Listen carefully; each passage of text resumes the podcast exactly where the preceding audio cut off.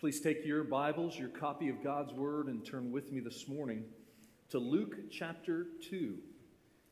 Luke chapter 2, as we are continuing an exposition of the book of Luke that we began well over a month ago. Our text this morning is Luke chapter 2, verses 21 through 35. Please begin reading with me there.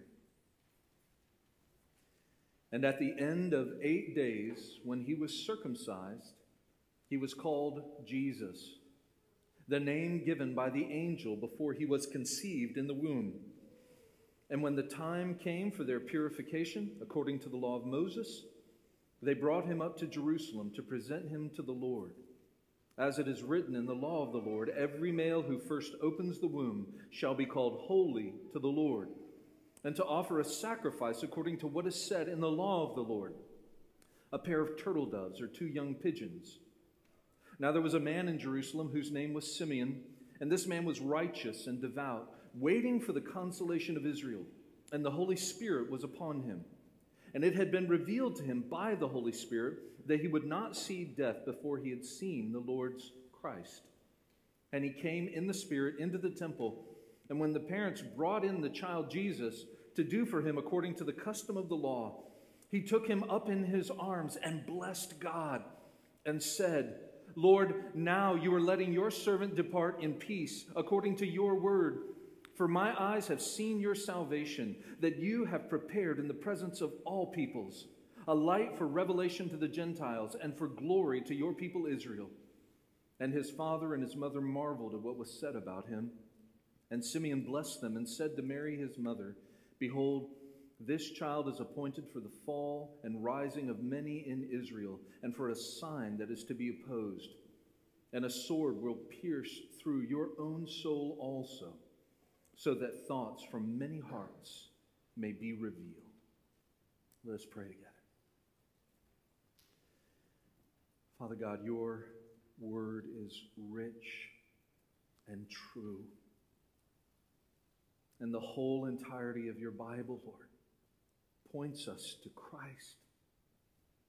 It is he that Moses and the prophets looked forward to, Lord, and it is he who has come to bring redemption. And it is he that we have come to worship this very day. Oh, Lord, let our minds and hearts be fixed now on Jesus. Let us not be distracted by the cares, the trials, the needs of this time. Let us even now, Lord, be guided by your Spirit and truth, that we may grow in our faith, Lord, that we may be comforted and consoled in our trials, that we may be encouraged, Father God, as we seek to live in obedience, Lord, to you, out of love and for your glory. We pray this in the name of Jesus, our Savior. Amen.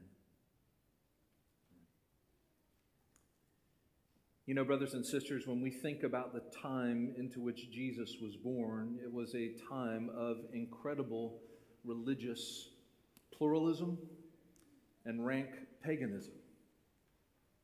In fact, it bears many similarities to the environment that we live in today. The Roman, the North African, the Middle Eastern nations during the time of Jesus' birth practiced numerous variations of polytheistic paganism. There were so many gods, there were so many different practices ranging from rank hedonism to extreme deprivation that people could literally pick whatever they wanted. That's very similar today. You know, while here in the United States, generally monotheistic Christianity is still the larger umbrella that most people claim, we know well that under that umbrella, people's variations and versions of who they believe God to be, of who they believe Jesus to be, are very corrupted. And oftentimes not even according to the Scriptures. And we as the church, in some ways, are called to be like Israel during the time of Christ, fervently holding to the one true God. That's what it was like when Jesus was born, right in the middle of all those rampantly pagan nations. There was this one little nation of people that were monotheistic Jews. And yet, even within their country, even within their religion, there was not a monolithic faith. You had the Sadducees. They were the more liberally minded Jews who were most concerned about maintaining power under Roman occupation. You had the Sadducees and then the Pharisees. The Pharisees' chief concern was preserving and protecting the Jewish faith. They took a more literal interpretation of the scriptures, which contributed to them being fervent legalists. Then you had the Zealots. They were extreme Jewish nationalists and political revolutionaries who advocated the violent overthrow of Roman occupation through insurrection. And then you had the Essenes, whose extreme views of ritual purity led them to live as isolated ascetics in small communities in the Israelite wilderness. But the fifth group is the one that we're most concerned with this morning. And that is the true godly remnant in Israel during this time. They are the ones we see the most in the narratives about the birth of Christ. People like Elizabeth and Zacharias, the parents of John the Baptist. We have Joseph and Mary, of course. We have the shepherds that we looked at last week. And then we have Simeon, who we'll look at today, and Anna, who we will look at next week. These are Jews who truly sought to obey God's law, believing in him, having a heart of faith, responding to his leadership, and looking for the coming of the Messiah. Indeed, they kept the faith because they were looking towards God's Messiah. And what we see come now on the open stage in Israel, even as we undertake our text this morning, is the fulfillment of all that God had promised throughout the history of Israel. And we're going to see the significance of our Savior this morning being born under the law. So let's consider that first. I have 3 points this morning. That is my first. We want to see first the author of the law born under the law. Think about that with me. The author of the law born under the law. We pick up with verse 21 and we see at the end of 8 days, Jesus was circumcised according to the Jewish custom. He was named Jesus at his circumcision according to the Jewish custom. And then the time of purification came for them to take him up to the temple. In these first 4 verses, we see how Christ's fulfillment of the law began from the very time of his birth. Because his parents were faithful followers of God, they did exactly what the law prescribed them to do for their son. And their faithfulness to keep the law resulted in yet another godly witness to the salvation that God was bringing to the world through Jesus Christ. Now, to understand the background of what's happening here, we have to go all the way back to Genesis 17. Remember that in Genesis 17, God established the sign of circumcision for Abraham and his descendants, and he told them that that circumcision should be done to all the male children on the 8th day. Now, what was the significance of circumcision? Well, circumcision was a sign of the Abrahamic covenant that represented the need for spiritual cleansing from sin and depravity into which every successive generation since Adam and Eve had been born. It was also a sign of faith whereby Abraham's descendants were looking forward to the birth of God's promised Savior. And so, though Jesus was the incarnate Savior who would remain sinless, it was still important for him to be circumcised in obedience to the law to fulfill all righteousness, just like he would later be baptized to fulfill all righteousness. It was tradition to name your son at the circumcision, and so Mary and Joseph obeyed God and named their son Jesus, just as the angel Gabriel had instructed. Now, according to Leviticus 12, 1 through 5, a woman was considered ceremonially unclean for 7 days after her birth because there was still an issue of blood. Then, after the circumcision of her son, a woman had to wait another 33 days to complete her time of purification. So, after those additional 33 days, when Mary was considered ceremonially pure, they brought Jesus up to Jerusalem to present him to the Lord. And this is where we get to see more overt reference to the whole idea of redemption. The reason that Luke gives us in verse 23 takes us all the way back to the book of Exodus chapter 13. In Exodus chapter 13, Moses is instructing the people, and he says, "Now when the Lord brings you to the land of the Canaanite, as he swore to you and to your fathers, and gives it to you, you shall devote to the Lord the first offspring of every womb, and the first offspring of every beast that you own. The males belong to the Lord." And Moses goes on in Exodus 13 to explain why. If you remember, the very last plague that secured the release of Israel out of their slavery in Egypt was God killing all the firstborn in Egypt. All the firstborn sons in Egypt and all the firstborn of the livestock in Egypt. They were all obliterated by the death angel in that final plague. And therefore the Lord was telling his people, "Also among you, the firstborn belong to me."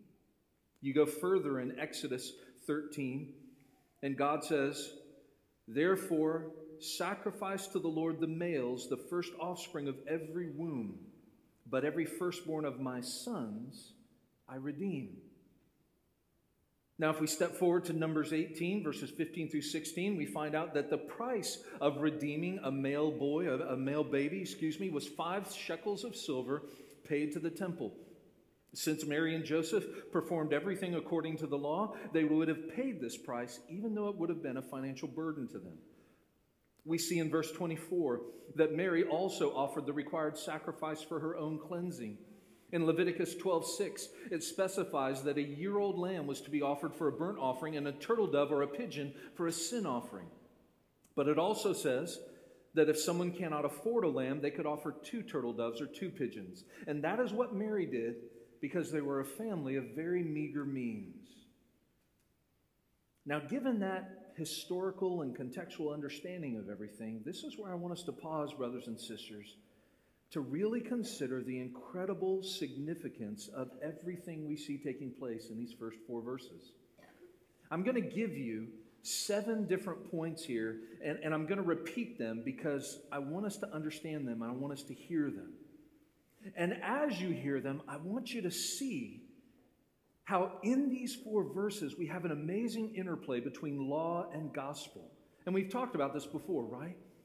That the law of God is good and pure and righteous. It is his standard. But by the keeping of the law, no one will be saved. It takes the gospel, the truth that Jesus Christ kept the law for us so that we could be forgiven and redeemed through a union with him, so that we could be redeemed to be law keepers, joyful, delighted law keepers the way Jesus is. That's the truth of the gospel. And in Jesus, here being born under the law, we see the wonderful interplay of all these truths. He was born under the law in order to save us from condemnation under the law by giving us the gift of his righteousness. And so I want you to listen to these 7 things that are taking place as Jesus is circumcised and as his parents bring him to the temple to be dedicated. First of all, we do want to understand that his name given by the angel Gabriel was Jesus. Jesus means Yahweh is salvation. So by Jesus being given the name Jesus, there's such significance in the fact that he is the incarnate Yahweh, who is the salvation of men. Jesus, again, he bears the name Jesus. And there were others, we know biblically, there were others named Jesus during this period. It was not a rare name. But yet in the person of Christ, we have Yahweh incarnate, who is the salvation of men. Secondly, this is another interesting truth. The Son of God, who would ultimately circumcise the hearts of sinful men, was himself circumcised in the flesh by sinful men, in order to fulfill all righteousness. Think about that. The Son of God, who would ultimately circumcise the hearts of sinful men, was himself circumcised in the flesh by sinful men in order to fulfill all righteousness. Thirdly, he for whom the temple existed as the focal point of worship was now being brought into the temple in an act of worship. Think about that. The temple existed in the life of Israel as the focal point for the whole nation to worship the one true God. And now here we see the one true God incarnate being brought into the temple by his parents as an act of worship.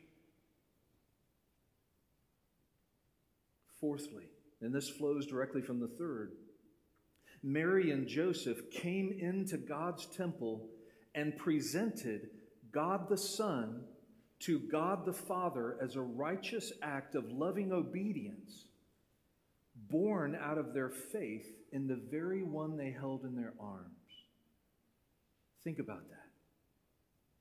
Mary and Joseph came into God's temple and presented God the Son to God the Father, and they didn't realize the significance of this, but that's what is happening. They presented God the Son to God the Father as a righteous act of loving obedience born out of their faith in the very one they held in their arms. Number five, this is another one that's just amazing to stop and think about. Mary and Joseph came by faith to pay the required price of redemption for their infant son. But their infant son would one day pay the required price of redemption for them and for everyone else who would look to him in faith. Think about that. Mary and Joseph came by faith to pay the required price of redemption for their infant son, yet their infant son would one day pay the required price of redemption for them and for everyone else who would look to him in faith.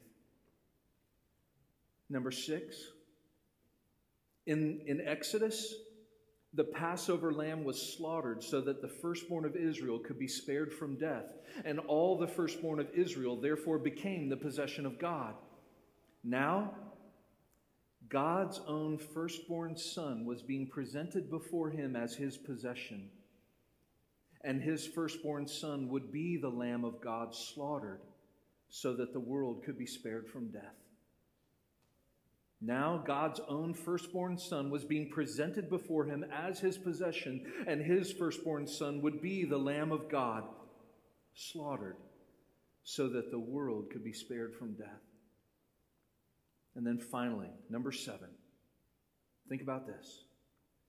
Even as Mary offered the required sacrifice for her uncleanliness, she was holding in her arms God's final and perfect sacrifice for her uncleanliness. Think about that. Even as Mary offered the required sacrifice for her uncleanliness, she was holding in her arms God's final and perfect sacrifice for men's uncleanliness. So her son's once and for all sacrifice for sin would fulfill and bring to an end the very sacrificial system to which she was currently bound. Brothers and sisters, in all of these things we see such a great sense of fulfillment. We see what Paul said in Galatians 4:4-5. But when the fullness of time came, God sent forth his son, born of a woman, born under the law, to redeem those who were under the law so that we might receive adoption as sons. Jesus kept the law so that we could be justified in God's sight and reconciled to him and know and walk with him and have the promise of an eternity with him given to us again. And so when we think about these four verses, the wonder of God's providence and his redemptive purpose is amazingly revealed through the author of the law being born under the law.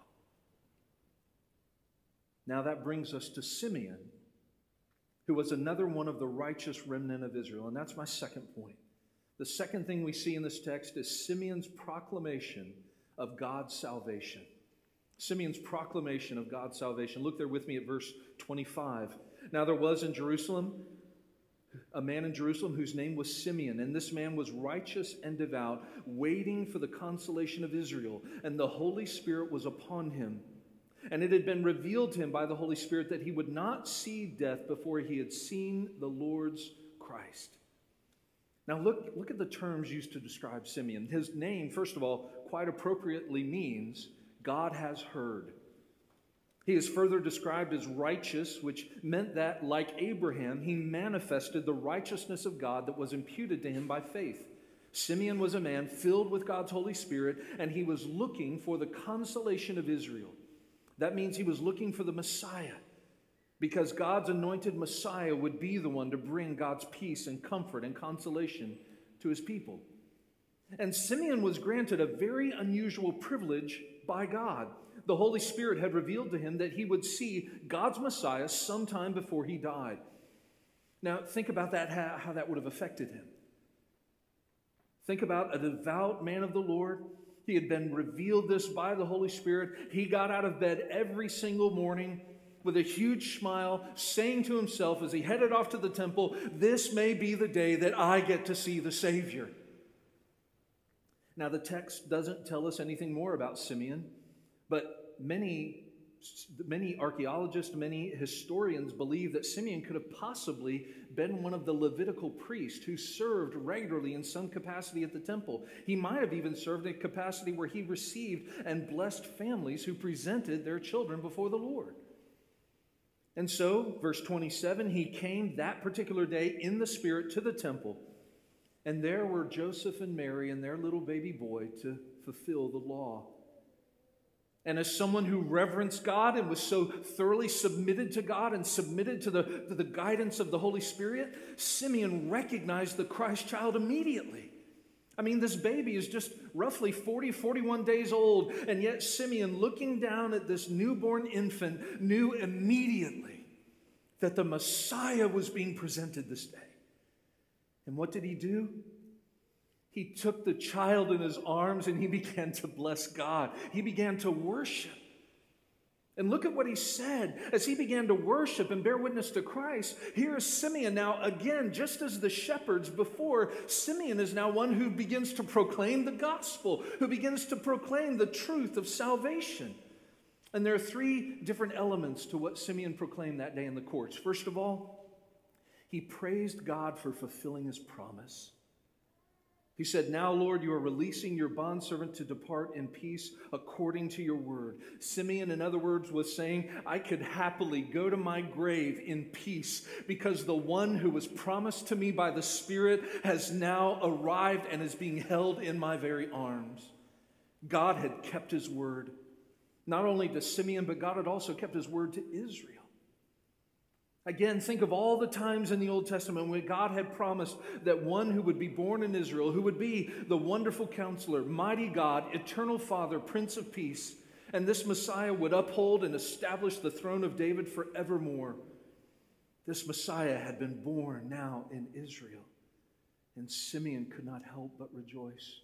Oh, brothers and sisters, do you rejoice in how God has kept his promises and how he does so even now?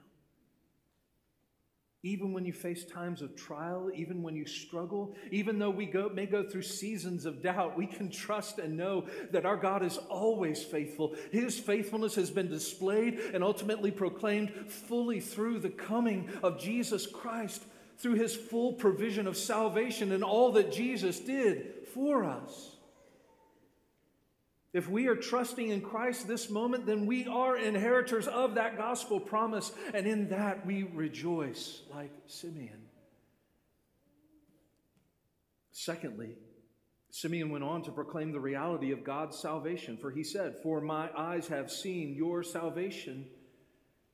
Again, Jesus was not merely going to be a revolutionary rabbi or a nationalistic leader or an earthly king. He would be God's ultimate revelation of himself, the perfect and eternal prophet, priest, and king who would secure the salvation of men, making atonement for our sin, reconciling us to God, saving us from the world, the flesh, and the devil, and securing our place as sons and daughters of the Most High.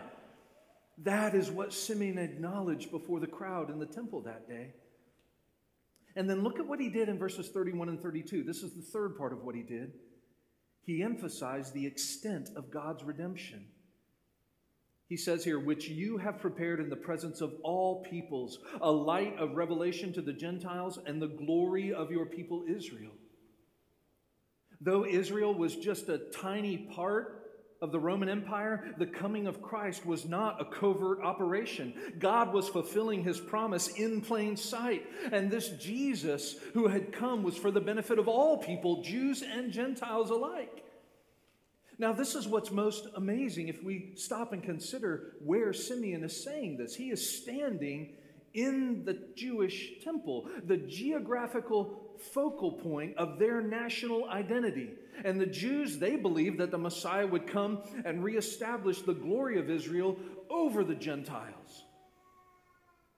But here was a devout man of God, possibly even one of their own priests, proclaiming that God's Messiah was coming for the benefit of Gentiles, as well as for God's people Israel. His salvation would be for everyone.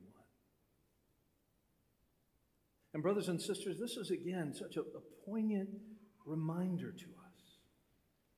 You know, I have the opportunity to be on a radio show, a local radio show, one morning a month, usually the fourth Thursday of the month. I was on that radio show again. It's a local talk show. And it's some of the topics we get to have been repetitive over these past couple of years. Try as we might to lead the discussion, they take callers to the show. And again, as I was on the radio show this past week, one of the things that the callers got into just a push and an argument about is, what color was Jesus? You know, there's such a focus on making sure that Jesus identified as a man of color. And particularly, there were those that were arguing, saying, no, Jesus was African American, he was black, and we just need to realize this. And I kept going back and trying to get people to realize we're missing the point. We're getting wrapped up in a temporal discussion. Because at the end of the day, whether Jesus was brown or black, we know he wasn't white. He was born in a Middle Eastern nation. Whether Jesus was brown or black, he is the Savior, and we followed his feet and we worship him. And at the end of the day, we also know that there are only two kinds of people in this world. There are those that are saved, and there are those that are lost. That's it. There are sheep and there are goats. That is all. It doesn't matter about Jew and Gentile. It doesn't matter slave or free. It doesn't matter male or female. None of those differences matter. The successive gospel writers tell us that. There are those who know the Lord by faith through grace in Jesus Christ alone. And there are those who do not. And that is the gospel that is held out to all of humanity. All of us are sinful and daily fall short of the glory of God. All of us are worthy only of God's condemnation and wrath because of our lawlessness, because of our rebellion against his rule. Every one of us are spiritual anarchists in our depravity. We want no authority of God over our lives. And yet, though we despise the rule of God in our natural state, God sent his son Jesus to die on a cross to redeem us from such sin. He made him who knew no sin to be sin on our behalf, that in him we might become the righteousness of God. In Jesus, we are given right standing before a holy God. As we believe in him, as we trust in him and all he did to secure our salvation, we are united with him. We are made heirs of the Most High God, redeemed out of our sinfulness, made children of the Most High God, adopted by the Lord himself and given the promise of eternity, brothers and sisters. That is the gospel, and it is for everyone. You may be within the sound of my voice this morning, and you wonder if this salvation is for you. If you believe in Jesus Christ, it is. It is. There is one name under heaven given among men by which we must be saved. And if you have yet to come to that place, even to our young people, I call to you again. You have the blessing of being raised by parents who would bring you to church, who would see that the gospel is set before you. I would challenge you, even in your own hearts, as you listen. Though you have been raised to be familiar with these truths, probably most of your life, I would ask you to even look into your own heart and see, are you trusting in Christ alone for your salvation? For apart from him, you will know only wrath and condemnation. But in Christ you will know his grace and forgiveness and peace through Jesus Christ our Lord. this very day, turn and believe in the Lord Jesus Christ and be saved. That takes me to the final part of our text this morning, my third point. In our third point, we see Simeon's warning of Christ's rejection. Simeon's warning of Christ's rejection. Look there with me at verse 33. And his father and his mother marveled at what was said about him. And Simeon blessed them and said to Mary his mother, Behold, this child is appointed for the fall and rising of many in Israel, and for a sign that is opposed. And a sword will pierce through your own soul also, so that thoughts from many hearts may be revealed. So imagine here with me, brothers and sisters, this from the perspective of Joseph and Mary. They had both received personal, direct revelation from an angel of the Lord at the time Christ was conceived. Mary had the identity of her child confirmed by Elizabeth when she went to visit her during the pregnancy. Then we have the announcement of the angels recounted to them in the testimony of the shepherds. And now, at the time of their baby's dedication, they come to the temple of the Lord and have a devout, spirit-filled man of God proclaim the gospel in the hearing of everybody. So in light of all that, we can understand verse 33. Mary and Joseph were amazed again at how people were speaking of their child. They were amazed at God's purpose of redemption in the coming of the Messiah being proclaimed at each place they found themselves. We can imagine them just basking in the glow of this truth. But then Simeon turns his attention from blessing God and proclaiming Christ's purpose to focus his attention directly on Joseph and Mary. He blessed them, and then he went on to speak what is the first negative note in Luke's gospel. It's the first negative note in Luke's gospel. He says, this child is appointed for the fall and rise of many in Israel and for a sign to be opposed. Being a true man of God, Simeon no doubt knew the other prophecies concerning the suffering of Christ.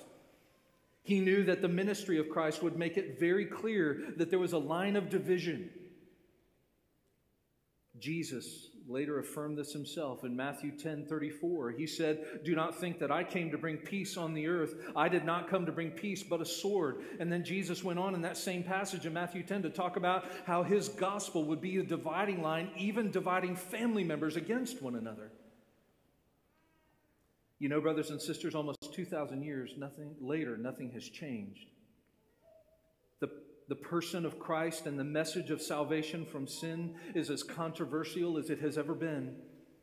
More and more in our own culture, Christ and his gospel are signs to be opposed, mocked, ridiculed, silenced, and in some cases actively persecuted and eliminated. And this is where we need to realize what is really going on during this time, right? Last week, I made a particular note of the fact that when Jesus was born, the proclamation of his birth was not made by an angelic choir. It was made by an angelic army. Remember that? The proclamation of Christ's arrival was not made by an angelic choir. It was an angelic army. Jesus was coming in the world to go to war. We need to understand that. Jesus was coming into the world to go to war with the forces of evil and the darkness of sin. The beginning of his life was the start of a battle, and his army was announcing his victory even on the night of his birth. And so we should know and understand from this that wherever the gospel is proclaimed, wherever Jesus is lifted up, the division between the sheep and the goats is going to be made clear. And Christ himself told us that the world would hate us because it first hated him. Paul says in 2 Corinthians 2:15 and 16, for we are a fragrance of Christ to God among those who are being saved and among those who are perishing. To one, an aroma from death to death, but to the other, an aroma from life to life. So, brothers and sisters, we're to remember that Jesus is a dividing line in this world, and he has always meant to be so. that there is a battle in which we are all engaged. But we need not worry because Christ is the victor. Again, we had our pastors' meeting this past week, as we do every month, and one of our pastors shared that, you know, so many in our congregation, you, our church family, these are tense times, right? I mean, we look at our nation and we look at the kind of things that are happening, and we worry and we're concerned, and we think about all that it's wrapped up, and what is going on in our world, and how things may turn out, and what, you know, cultural slide we may be on, and where's it all going to end, and what is the outcome of all these things, and fear and trepidation about what we see happening in our own culture and society as things just further and further degrade and go into chaos. But we've got to remember, brothers and sisters, Jesus said, you will have tribulation in this world, right? But take heart, I have overcome the world. We don't need to be anxious. We don't need to be fretting about these things. Yes, there may be a time of great suffering and hardship coming. But who wins? Who's in control? Who from the day of his birth has already secured a victory? It is Jesus Christ. Our faith and our trust is in him. And no one can thwart or undo the reign of Christ our King. He is already established at the right hand of God. And in his time, he will return to judge the quick and the dead, and fully and finally establish his righteous kingdom forevermore. Brothers and sisters, that is our hope. That is where our faith lies. Look to him. Rest in him. Verse 35, the second thing Simeon says directly to Mary. He looks at Mary and he says, and a sword will pierce even your own soul, to the end that thoughts from many hearts may be revealed. This, of course, is an unmistakable reference to Christ's crucifixion. After the episode with Jesus at the temple when he was 12 years old, Joseph is not mentioned again, so he must have died at some point before Jesus began his public ministry. But Mary, we see her appear at many different points throughout the ministry of Christ, and her experience of her son's ministry culminates in an afternoon of agony as she stood at the foot of the cross and watched her son die a torturous death. Mary had the unique place of being the earthly mother of Jesus, but she was not alone in having her soul pierced by the suffering of her son. On that day, there were many who watched in horror and wept, and there were many who watched in scorn and mockery. But the thoughts of their hearts were clearly revealed. As Jesus said in John 3:19 and 20, this is the judgment, that light has come into the world, and men love the darkness rather than the light, for their deeds were evil. For everyone who does evil hates the light and does not come to the light, for fear that his deeds will be exposed. But he who practices the truth comes to the light, so that his deeds may be manifested as having been wrought in God. And brothers and sisters, that is the answer of how the true church is to manifest itself even in these days, even in our own times. By virtue of being in Christ, by virtue of being redeemed and united with him, by virtue of having his grace and his strength continually supplied to us, we have the privilege of being bearers of the light, of his light. You see, the true church is wherever the people of Christ are united in fellowship under the truth of his word. The true church is composed of those who love Christ and who trust in him alone for forgiveness of sin and salvation unto eternal life. The true church is composed of those who are, in the words of Hebrews 13:12, willing to suffer outside the gate with him, bearing his reproach. That is the true church. We are to be the true church in the midst of this time, bearing out that light of Christ. For the truth of Christ reveals who is his and who is not. It reveals the hearts. Again, we live in a time where our faith is increasingly ridiculed. We're about to see our nation go through a process. If you've been reading the news as I have, we're about to go see our nation go through a process wherever you stand on whether or not that we should have a new Supreme Court justice nominated. The fact of the matter is it's about to happen, and the fact of the matter is our world has made it clear that they object and intend to mock and tear apart every aspect of this person's faith because they don't want a Christian voice in leadership. We see a world in turmoil. We see a world where ideas of justice are twisted, where law and authority is being cast off in a spirit of anarchy. And in that same spirit, we live in a culture, our own culture, where they want nothing to do with the gospel, nothing to do with anyone who would stand for the name of Christ. And yet, brothers and sisters, even in the midst of that, we pause and recognize as the people of God that it is our privilege to do just as our Savior did. To come and lift up the light of salvation and lay down our lives and die if need be, so that Christ is glorified as all in all. As the Apostle Paul said in Philippians 1:21, "For to me to live is Christ, and to die is gain." May we, by the grace of Christ, by the love of Christ at work in us, live that same truth. To live is Christ, and to die is gain. Jesus says, John 16:33, again, "I have said these things to you, that in me you may have peace. In the world you will have tribulation, but take heart, I have overcome the world." Let us pray. Father God, your gospel is so rich, so true. And let us remember, Father God, that the gospel is not just a message. The gospel is a person. It is Jesus Christ, our May all glory be to Christ, our King. All glory be to Christ. In his name we pray. Amen.